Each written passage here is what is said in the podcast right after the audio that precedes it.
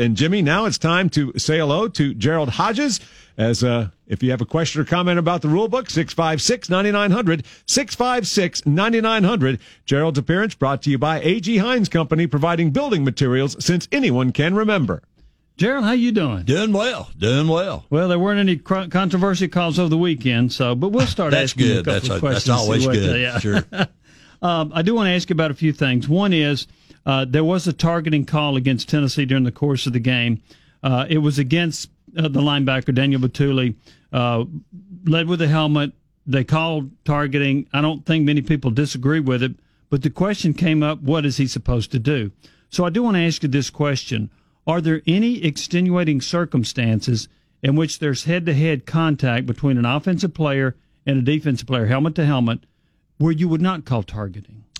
Jimmy, there is, and the uh, there are several examples. Uh, uh, last year there was a play, and uh, you had a receiver and a defender going up for the ball.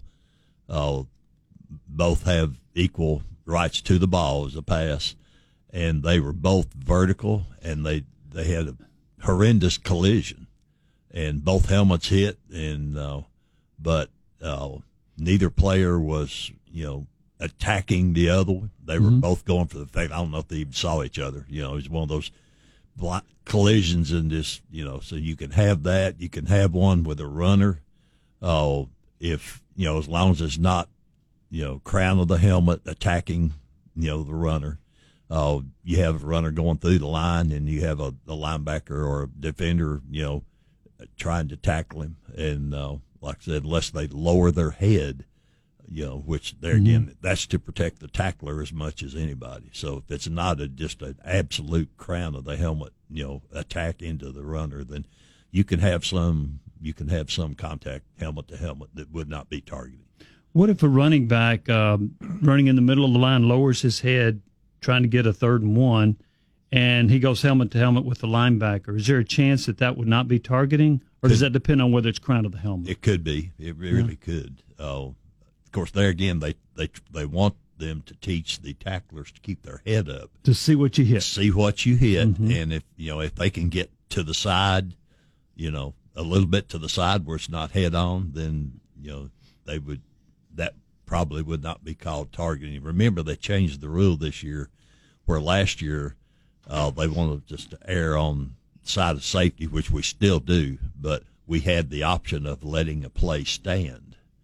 Mm-hmm. And so in that case, you know, there were some that were, you know, uh, what you would call a 50 50 call, may have been targeting, may not. So this year they've taken that option out. It has to be, you know, absolutely you know certain that it is targeting. So uh, there there've been a few less uh, targeting calls this year for that reason. It take it took hmm. that third option out. There was a, a particular play in the Tennessee Alabama game in which there was um, uh, maybe I heard it wrong, but I'll try to explain this to you. So an Alabama player comes in, he hits the Tennessee quarterback. The quarterback falls back. He hits his head against the offensive lineman, and he has a concussion. So on this particular play, the referee they throw a flag, and and I thought they said personal foul. Maybe they said roughness, but I thought they said personal foul. And then it went to the replay booth for potential targeting. The replay booth said no targeting on the play. Can the replay booth say, however, it was roughing the passer, or does the official on the field have to call roughing the passer or personal foul? That that's correct. They have to. You can the call would need to be uh, personal foul with targeting, roughing the passer with targeting.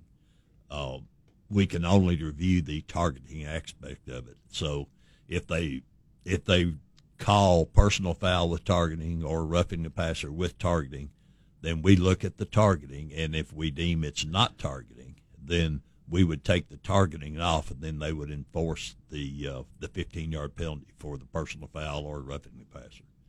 Okay, let me ask you this one also. Um, this occurred in the course of the Tennessee Alabama game. So, uh, Tennessee has the ball on the Alabama five yard line, and Tennessee comes out in the Wildcat, and it it surprises Alabama, but the officials shut it down. They stop the play, and then they go over and I guess explain to the coaches what happened. So, in what situations would the officials shut down a play uh, before the snap? There was no substitution on this particular play. So w- would it be a clock error possibly? Is that something that would lead to that? It could be a play, you know, I, I, I don't know what, you know, they should, you know, what happened, but right. the instances it could be if the play clock were started too soon or something mm-hmm. that nature that uh, they would want to reset the play clock, then, you know, they could stop it and pump, you know, you've seen the signal pump the play clock back right. to give the offense the full benefit of their 25 seconds or 40, you know, whichever. Uh, but that uh, could be it could be some malfunction with the chains, some equipment on the mm-hmm. sidelines. Uh, but uh, this occurred after a penalty. Could it potentially be that the officials were second guessing themselves on the spot for a pass interference? Could it be the spot of the ball where they're not sure if they got the spot right? Would you shut it down there? If they could, mm-hmm. uh, and sometimes you'll see that uh, just in the course of a running play, and they'll put the ball down, and you know it doesn't happen often, but they could miss spot the ball, and the guy on the sideline could say, "Hey, it needs to be up a yard or back a yard for whatever reason," and to respot the ball, that that is that's a possibility also. Can the replay official buzz down and say, "Hey, you misspotted this ball by a foot or, or a yard or so," or or is that uncommon unless it, it has to do with the first down? It would it would be more or less during a first down or or you know really critical spot. But uh, a foot or so, probably you know probably not. Probably not going to get involved in it. But you know where and they, they use the term egregious, and you know middle of the field, if it's a yard or two, we may not we may not look at it. Uh, it's inside the five and it's a yard. That's a big difference. That's twenty mm-hmm. percent. Uh, so it just depends on the game situations. Let's get a call from James. You're on Sports Talk. Hello, James. How you doing? Doing well. How are you? Uh, okay, I got a question for Mr. Hodges. Uh, uh, the uh, quarterback for Tennessee's had two concussions uh, in the last two games, and I don't know who who will make the decision of whether he'll play or not. But my question is, can a referee, uh, after observing a player on the field, just make uh, just tell the coaching staff he cannot play. Well, the the way that would work, James, of course, in the SEC uh, for the last several years, we have a medical observer in the replay booth. He has his own video screen, and uh, what that and he is there as kind of a second line of defense. The the team trainers, doctors are attuned to things like that, but uh, and typically, what would happen, the medical observers would, uh, you know, they would just tell the replay officials, we need to stop this game and get player number so and so out of the game to be evaluated by the team doctors. Uh, what would the, what would they be looking for in a scenario like with uh, the the Tennessee quarterback? Would would they be looking for certain things? Well, a couple things, and of course, you know, any official that sees a player obviously in, you know, physical distress or, uh, you know, has a real stare look, and we did that before we had medical observers, but, uh, falling down or, you know, just walking erratically or, you know, just kind of things like that where they'd have a, a lick. But, uh, we used, we had say, you know, take them out and get, take a look at them. But now the they have the medical observers and then the team doctors there, but that's what they're there for. But any official that saw a player that's obviously you know badly injured or whatever, we'd definitely stop the game and then get you know get medical attention to them. Okay, Mr. Hodges, thank you very much. Yes, sir. Thank you. Appreciate it, James. We'll get a break. We've got more coming your way to join us. 656 9900. 656 9900. Gerald's appearance brought to you by A.G. Heins Company, providing building materials since anyone can remember. This is Sports Talk on 99.1, the sports animal. We work all day under a neon Budweiser sign. Yeah, it's a really cool thing. From the Budweiser studios of Cumulus Broadcasting, we are Sports Radio, WNML.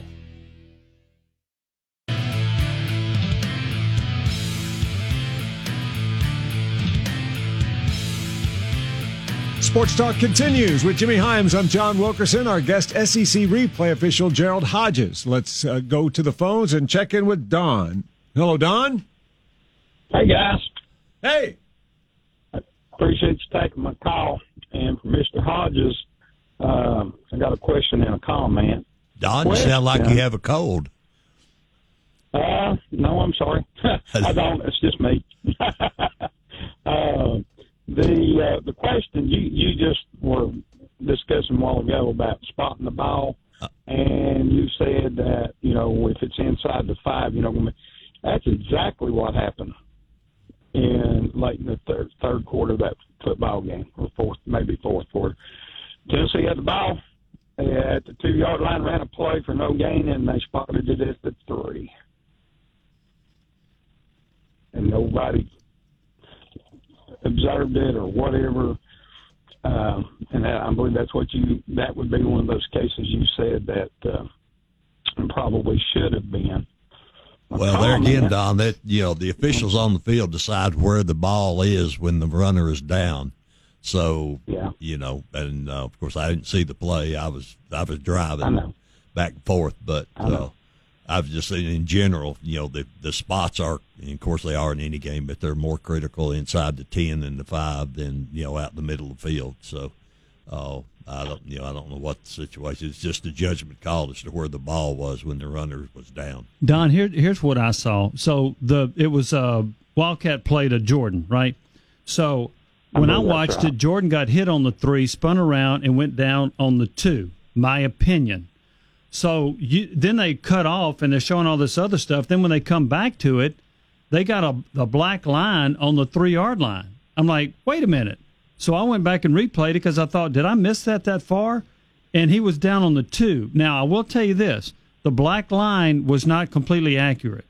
So, in my opinion, they put the ball on the two and a half, or they missed it by about a foot and a half or two feet, in my opinion. Because I thought the ball was squarely on the two, and when they came back, it was it wasn't quite touching the three yard line, but it was close. I thought it was an error in the spot. But again, that's my opinion on where the ball was was spotted. They didn't show the referees going up and with their left foot or whatever and spotting it and saying, "Okay, this is where." They didn't show that. They just came back and showed where the ball was. I thought it was a missed spot by a foot and a half to two feet. My opinion. Yeah. Well, I think I speak for a lot of folks in South Carolina and Tennessee. Um, it's not just like because we just you've asked Gerald about and the one we're just now discussing, is the preponderance of calls that seem to be game changing calls all going to the ranked teams versus the non ranked teams. You know, I'd like to see both crews suspended. You'd like to see both crews suspended, okay? Yeah. All For right. either incompetence or favoritism toward the ranked teams. Okay. Uh, Gerald, I will ask you this. A lot of people do not feel that SEC officials are held accountable. Uh, how are they held accountable? Because I, at the end of the year, I know that Steve Shaw, the coordinator of officials, will say we did not retain some officials. That to me would be holding them accountable, right? Right. So they are graded every game, okay. every call, um, and the uh, they have an evaluation at the end of the year, and um, there there are occasions where people are not invited back. Mm-hmm. Uh, How often, or does it happen that you could have, for instance, you've got a crew of seven, and six guys are performing and grading well, but there's a member of the crew that is not keeping up in terms of what his evaluations are. Will you ever see substitutions and or temporary suspensions, uh, anything like that as a season plays out?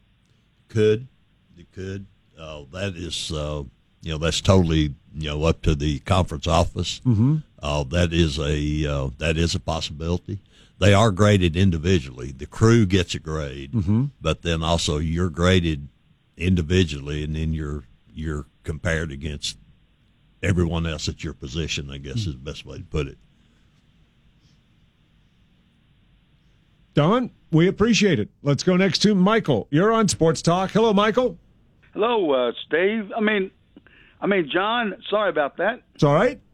Uh, what I wanted to ask is, okay, in, in officiating games like uh, conference games or non-conference games, when a team, like in one game, I, I won't mention the two schools, one was playing hurry-up football, and the other one was a coward and had a guy to drop down like he was hurt to stop the to stop the play, pretended to be hurt. How what what is the rule on that? Are they allowed to do that? Well, Michael, the in the rule book, there's very strong wording about that. That is, it is you know, un, it's an unsportsmanlike you know act. Not it's not penalizable, but uh, they strongly discourage you know uh, faking an injury or you know several other there's several other things in the rule book about that. From an official standpoint, though, when we see a player go down, we have no option other than stopping the clock to get you know get them to come out and attend to him. Uh, right. That and that uh, doing that on purpose is frowned upon. You know, from the NCAA on down. So, well, tell I me know this. a team that did that when Georgia and Notre Dame was playing. When Georgia would get the the hurrying up, get the moving fast, Notre Dame would have a would pretend like a player was hurt, and I think that's sissy. I thought you weren't going to call names. Well, I decided I decided to do that. Called an audible, did you? There's nothing wrong with that. I just I was just noting a change in your presentation. That's all. Um, tell me this uh, now: when you see, for instance, uh, Tennessee encountered that in a game. It was what Bowling Green, wasn't it, Jimmy? The Tennessee were trying to go fast. Bowling Green kept having guys that would start walking off, then they'd go down, and then they'd get up and kind of hustle off the field. When you see somebody who goes down in a heap or stays down after a play and then gets up and trots off the field, is there anything that now would take place, perhaps? With a crew chief going over to a head coach saying, "Coach, you can't do this." That would that would probably be the proper thing. Uh, there again, you know, and just say, you know, there's there's no penalty, you know, unfortunately for that because you can't t- we cannot tell, and actually from a, a liability standpoint, if a player goes down, we have no options to other than shut the play down. Now, on the conference level, you know, uh, there might be some conversation, you know, if it continues, you know, where you see a pattern like that. But I mean, our hands are tied on the field. Let's go to let's see. Let's go to Jared. Hi, Jared. How are you? Hey, I'm doing well, guys. Thanks for taking my call. I, my my take may not be quite as hot as the last caller, but uh, and you guys kind of did steal a little bit of my thunder a minute ago. I was wondering about um, we we're talking about the refs being graded um, on every call of every game. I know that this game they're going to have quite a bit to be graded on based on just the number of penalties they threw out. But do, do they ever get split up uh, as the season progresses, or is that crew together the whole season? And also, does the crew get assigned to a certain team through the year, or I guess what I'm trying to say is make me feel better about we probably won't have to see that same crew again. Well, the the crews, the schedules come out. They are assigned by crews. Now we have, you know, we have some rules within the uh, SEC that, uh, and also with uh, actually the NCAA now. But uh, there are several several you you cannot work a school, you know, where you played football, and if Okay. you played with the head coach or for a head coach of that school, and then uh, if you have siblings or immediate family attending that school. And we've had some officials, you know, of course, obviously a lot of us went to SEC schools. So if we had children at that school, then uh, we would not uh, we would not work them, and they would not schedule them that school until you know the the relative, I guess, the simplest, quicker way to say it, graduates and, and moves on. Okay. But would we see the same crew we saw Saturday at another game potentially this year, or I guess that's all said at the beginning of the season, isn't it? they the schedules come out now. You know, we get them about four weeks in advance. Uh, The other thing is we we typically do not see a school more than twice in a season.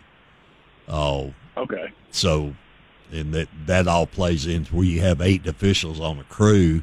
You could potentially have eight schools that that school can't work, so they will switch you know individuals in and out of a crew because of conflicts of that reason.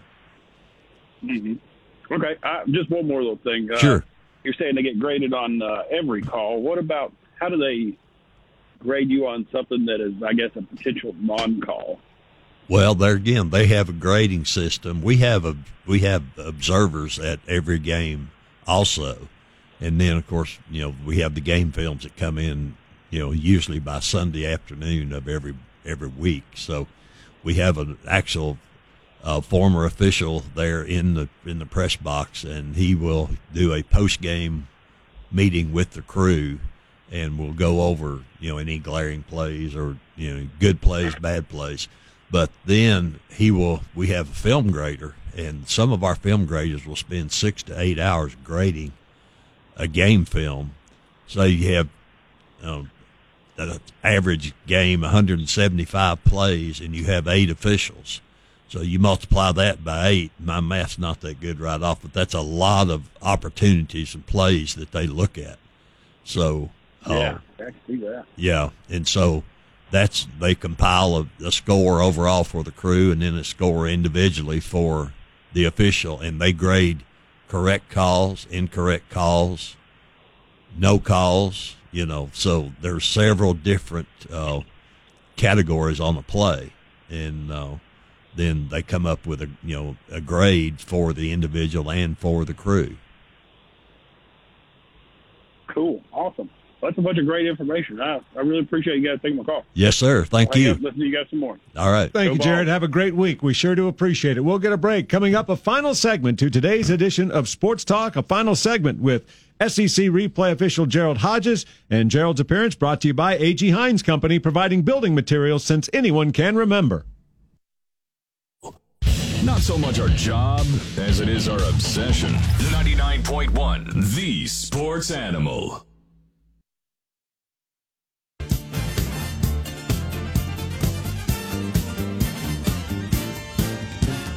Final segment to today's edition of Sports Talk with Jimmy Hyams. I'm John Wilkerson. Our guest, SEC replay official Gerald Hodges. Let's uh, let's see. We go back now to Ron, who's up next. Hello, Ron. Hey, good evening, Jimmy, John, Gerald. How are y'all tonight? Doing Ron. well. How are Good, you? Good, Ron. How are you? Good. Yeah, I've been listening to your show a lot today, and uh, a lot of people talking about how the better teams seem to get the calls and all. Kind of took me back to the '80s when I was younger, and I was and still am a North Carolina Tar Heel fan. And basketball, Dean Smith, I remember the media and my friends and people who had in North Carolina would always say, "Well, they shoot more free throws and they uh, get all the calls." Well, that's because that their teams were better they were better coached. They were where they, where they were supposed to be. And of course, basketball's a different animal than football because you got the foul to get the ball back. But my question to you is, Gerald, do you think that that has anything to do with it in today's college football? That maybe the teams that are better are better coached, have better athletes, don't have to hold, don't have to pass interfere, and they're not really getting the calls. And there's no conspiracy theory. They're just better athletes, basically. Oh, Ron, I'm glad you brought up the basketball because I officiated basketball for 20 years, and that that that's true in any uh, well, especially you know football and basketball where you have actually contact. Baseball is a little different, but uh, a team that's bigger, stronger, faster is going to typically play better. Uh, Alabama, Ohio State, all the teams that are in the top five, basically Georgia. So it's not, in my opinion, it's not really they get the calls. It's it's they're better coached, actually, or better athletes, and don't have to not to say cheat, but you know what I'm saying. I'd say that's a Get a tug general rule that that's true, but there are also plenty of teams that benefit from a friendly whistle. Yeah, Duke in basketball. no, Oh, don't the- get me started. Don't get me started. See, see, there you go. You agree? Oh, the evil empire. Yeah. Don't get me started. Yeah, Right. Billy Packer mows Krzyzewski's yard. Yeah. Exceptions to every rule, except the rule that there are no exceptions. that's right, right. But uh, All right, y'all. Y'all have a good. Y'all have a good evening. All Right. right, sure do Thank you. appreciate it, Ron. And there's also the thing, another thing that stands out. You take a look a team like Alabama, a program like Alabama, has margin for error because they do have better talent. They do have uh, outstanding coaches. Not to say that other teams don't, but what they have is the ability to overcome a, a call that doesn't go their way. Or mis- just a mistake. Yes. Uh, in any type. A team like Tennessee that doesn't have much margin for error, a, a call, whether right or otherwise, can be crippling. Alabama entered that game as the most penalized team in the SEC. Yeah, so it's that not would like not seem to favor them, would it? correct. Just saying. Yes, but hey, Gerald, we always appreciate it. Thank you so much, and uh, have a great week. I'll do that. I'll do that. All right, and we'll, and we'll talk to you next Monday. Apologies to those that we won't have time to get to your calls, but thank you so much for listening. That's going to do it for today's edition of Sports Talk. And coming up, we invite you at 7:30 to listen to Football Futures with Josh Ward. You've got Big Orange Hotline coming up at 8 o'clock. But up next, it's Tennessee Sports Night on 99.1, The Sports Animal.